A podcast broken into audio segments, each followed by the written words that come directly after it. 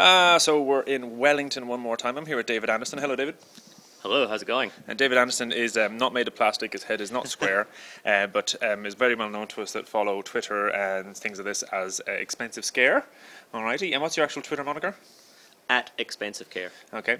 And uh, expensive scare is a joke that runs with a lot of us from the UK, and I think in a couple of places around here in Australia, which is, means expensive intensive care is expensive scare. Um, what, what did you, where did you decide to give yourself that name on Twitter? Look, I thought of a few things, and I wanted something that, that highlighted the fact that I was involved with intensive care, but that was a bit funny and would be seen as a bit of an in joke with some people.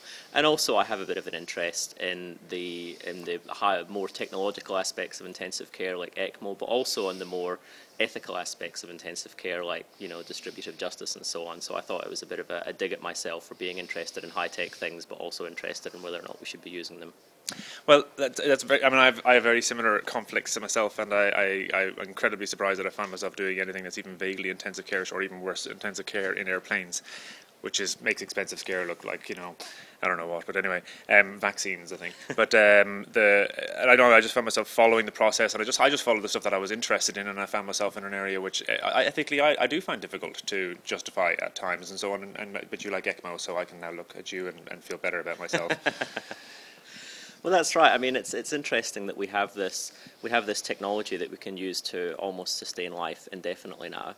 Um, and we're, we're almost, I, I, think we're coming back to an age of medicine where we're almost going to have to go back to being more paternalistic because we're going to have more and more of these technologies that we as doctors will have to be making decisions about, about who gets them or not. And, and as as intensivists, we'll often be having to make those decisions because I find working in a very super subspecialized hospital that the other doctors seem to miss the big picture, and that's another aspect of the title of my, my website is looking at the big picture in intensive care. And you know, we, we're the ones who are having to often make decisions about, about whether or not to use these technologies. And you've got an interest in palliative care. I think you have to have an interest in palliative care if you're involved in intensive care. And in fact, I think perhaps if you don't have an interest in palliative care, you should be kicked out. But the you know we have all these situations where, where we're involved in these end of life decisions, and, and, I've I've been fortunate enough to sit and try and learn about this from some fantastic people, Bill Silvester and characters like that. And he did a little uh, conference now yearly down at the Austin. Um, uh, uh, these are you know problems that, that we come up against regularly, and often concepts that we have to explain for the first time to families who are at the really the pointy end of a mm. process. Uh, and I do sometimes wonder about, you know, if it, your ability as a communicator about explaining to these people. I mean, there's there is a terrible moment of an imbalance of power there, whereby if you if you were able to, if you wanted to, try and push somebody a certain way, you know that you're actually capable of doing it. If you're a good enough communicator and so on, there is a moment of of, of just you know, I don't know what we did call it. You know, there's a, not doubt in my mind. I mean, I'm always happy that I'm doing the right thing, mm. but there is an opportunity for that to go wrong. Yeah, I, I agree. I mean, I think being a, a, good communicator is perhaps the most important aspect of being a good intensivist, and I agree with you 100% that. I, I think in, in, almost all cases, intensivists make the right decisions and, and help families make the decision.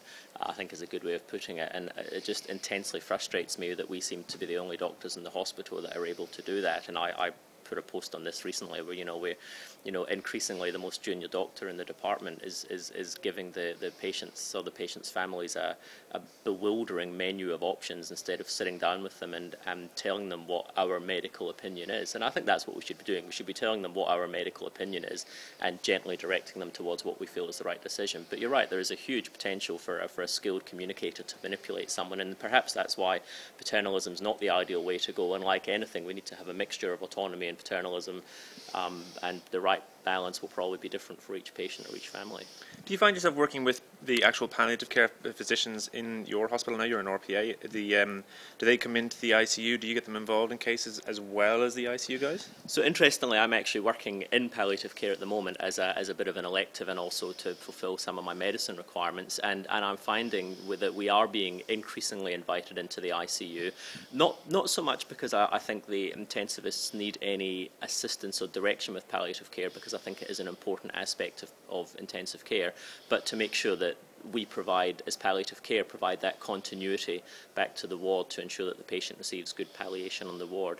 Having said that, something I will say about working in palliative care is that I do find going into ICU with my palliative care hat on a big reluctance amongst many intensivists to prescribe regular opioids to dying patients. It's always prescribed PRN. And maybe that does work in the ICU where, you, where you've got a brilliant nurse looking after the patient one on one giving it.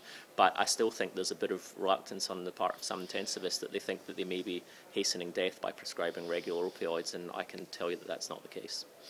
Oh, I must admit, it's not, not my practice. I tend to be extremely generous with it to Mm. the point whereby I'll make sure I'm on with my nurse in terms of infusions, if Mm-hmm. anything is required. And, um, and if they're uncomfortable, making it very clear to them that they're uncomfortable turning that up, just come and get me, Mm. write down that they spoke to me. I'll, I'll turn it up myself and I'll write down that I turned it up. So just these, these are things that need to be done. Mm. Of course, getting out to the wards again, that's the interesting thing I find with them. I might, I might have a, a nice, uh, and it, this applies to people that we're going for, whether you know the Weingarty maximally aggressive care or maximally aggressive, you know, palliative care or uh, the um, the end of life care, because um, the the transition out to the ward can cause all sorts of problems. I mean, you'd be aware of the phrase, given that you like expensive scare, of ICUitis. Have you heard of that one? Mm. So we have all these patients that go out and they've, they've just been covered in care for Yeah. days, maybe weeks, and so on and so forth. Yeah. And it's very very hard for people to cope with then being out in a ward where no one's actually sitting there staring at them all the time. Mm. And what's the palliative care version of that like? Well, it's very interesting. I mean, we, we have patients receiving palliative care now for a very long time. You know, mm. patients are often being involved with palliative care not long after uh, receiving a terminal diagnosis, and, and we end up actually almost being their, their primary doctors, their primary carers, because in a way, one thing that attracts me to palliative care is that it's very much like delivering intensive care on the wards. We're actually looking after the population of, of critically ill patients who didn't make it to ICU for some reason or other. So we're actually looking after critically ill patients on the ward and using some of the same techniques and skills used in intensive care and trying to devote as much attention as we can to the patients to the extent where it's not uncommon for a patient who's under another team for the palliative care registrar on call to get a phone call in the middle of the night because the nurses know they'll get the most joy from us or because the patient asks for it specifically. and that's of course a really good thing, but a really bad thing at the same time mm. because I, I, we, I mean, I think there's an interesting thing happening. There's debates amongst people about what it means to be an intensivist in this new paradigm where there's going to be hospitalists and we'll be taking mm. care of, patients. but and I'm finding that. What used to be the mainstay of the ward, the surgical registrar, the senior surgical registrar, the medical registrar, the senior medical registrar, I mean, that all seems to have changed. Mm. And now lots of people are coming in, and it must be difficult being on the wards when you're getting a slightly bitty response, but I can completely understand why the nurse in charge overnight will contact the mm. person that's actually going to come back to them. I mean, I, do you have any? I, I, well, I don't know how would you put it. I, I, the how do you see all that happening? I mean, you've done it now from an intensive care point of view, and now you're doing the same thing from a palliative care point of view, where you'll go because you'll answer the phone, or at least you'll give advice. You'll be able to tell the intern on the ground what to do. Because I presume you don't have a palliative care intern now. Well, I think this is really interesting, and I think, as you say, you know, the, the wards are changing rapidly. I think I've been quite lucky to work in a variety of different hospitals, from the type of hospital where the Met call is king and nothing, you know, the intensive care registrar has to look after every patient in the hospital, um, to hospitals where there is no formal Met system, and I'm not sure that that's a good thing. Um, I think the system at RPA, which is where I work at the moment, is quite a good system where, up until uh, a certain level, the Met calls, in inverted commas, are actually sent to the pager of the surgical or medical registrar on call. So, so the um, an ICU staff member will often still attend, but the primary person responsible for the patient, up until they reach a degree of, of level of illness, is actually the, the specialty doctor. Because I think it's important. You know, we're going to, if we keep up with the with the Met system and its true intention, in ten years' time, we're going to have a generation of specialist physicians and surgeons who are not very skilled at looking after sick patients on the ward, hmm. and it will fall to ICU. And maybe that's good because it will give all of us all of us jobs one day, perhaps. But I think I think there's a lot of people who wanted to be intensivists to be intensivists, not to be hospitalists, and maybe that's the solution to go with the American way of introducing that system here. See, um, it's something, something that I'm not personally afraid of. I mean, I'd, I'd happily go to Met calls over and over again. I'd happily be an intensivist with that sort of um, role. Um, the, it is a different role, but I just don't think I don't think it's something that I'd personally be afraid of. I can see why other people are like, that's not what I signed up for. That's not what I was interested in. It's interesting. We've got a Rinaldo Bellomo who was involved in this on a couple of different levels. I mean, of course, he was with uh, Michael Buist and Montero and Curley and uh, I think Steve Bernard down in Dandenong did the study on Met calls down there, and, and uh, Balomo similarly with company up in Austin did it. Um, but he's also did you were you aware of this paper? I think you did it last year or the year before. I can't remember one of the ASMs that I've been at, and uh, the sort of pre pre-warning system that he developed for uh, basically looking at people's observations and um, uh, some simple pathology, and they would actually he had this within the Austin. He developed this algorithm which would essentially predict the chances of the person having a met call or even having a code in the Austin hospital with remarkable specificity and sensitivity. Are you aware of that one? No, I haven't. That sounds very But it- interesting. it is interesting because if you have if you have a hospital sort of system, like just like you're describing, where you might have different levels of calls of emergency calls, then you could have a situation where at the beginning of the day, this thing will just print out sort of going on, on the obs of the 24 the, the last 24 hours. You predict that in the next 24 mm. hours, you've got a 70% chance of these people mm. requiring ICU involvement. So yeah, get round and see them. But maybe we could have a situation whereby we could say. You know, level one, mm, you know, the medical registrar there or the surgical registrar has to see that patient mm. early on the ward round today, and just alter the limit and just various different versions of this. I've worked in trauma centres where we had different levels of calls, and it makes a lot of sense. Now, we're going to get called back in shortly, but I want to get a bit more time because like you've got in Parliament. absolutely. Yeah, we've got a vote. um, the uh, the other thing I want to talk with you about is you're very. I mean, you, obviously you've got a Scottish accent, a lovely Scottish accent, okay, and um, you're not made of plastic like the little Lego man. Although you know you, you are very well kept. I have to. I'll have to take a photograph of you and show everybody. Um, but uh, you did all your medical training out here in New Zealand, and even more interesting to some of us in, in the in the sort of pre-hospital world that I work in at the moment, you're actually paramedic as well, weren't you? Yeah, so despite my, my watered down Scottish accent, I, I lived in just out on the outer suburbs of Glasgow until I was about 10. And then my family. Is that Edinburgh? Yeah. I'm sorry. I lived in a little seaside town called Irvine, which was a nice seaside town when I lived there. I'm not sure that it is anymore. um, and then my family moved to Auckland, New Zealand when I was 10, and I started all my schooling and went to medical school there.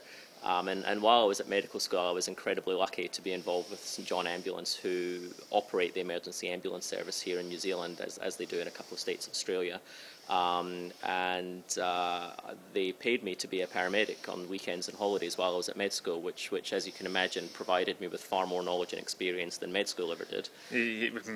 And uh, and then I started my anaesthetic training uh, over there, and, and um, or here now, I suppose we're in Wellington, and did a bit of ICU and, and fell in love with ICU just at the time that SICM was forming, um, and then decided to move to Australia to move to a bigger city, and um, I'm now doing full time intensive care in a, in a big hospital in, in Australia. Have you done much emergency? I, I haven't, and I'm kind of sad that I haven't. I've done six months of emergency, and that's all. And I, um, I, I would, uh, to be honest, I'd like to do more. The, the, what I've found about emergency medicine, not having worked in it, this is just an outsider's perspective, is I think you know it would be foolish not to say that there seems to be a lot of, of not unhappy, but perhaps uncertain people in emergency medicine at the moment. But I, I have, I think I've been lucky. The departments that I've worked in, one of which was in a base hospital, everyone was happy because they had good direction over what they were doing and, and they were in control of the department and it was a relatively busy department. And I think you know I, I would have if I'd stayed in that hospital I may have ended up doing emergency hmm. medicine. I think it just shows that, that perhaps the specialty you choose depends perhaps more on the people and the places that you're working than what interests you Oh, I think at, at best emergency is po- is possibly the best job in medicine, but not everybody I think sits there thinking like I'm in one of the best departments. I'm having the best time. All right, fantastic.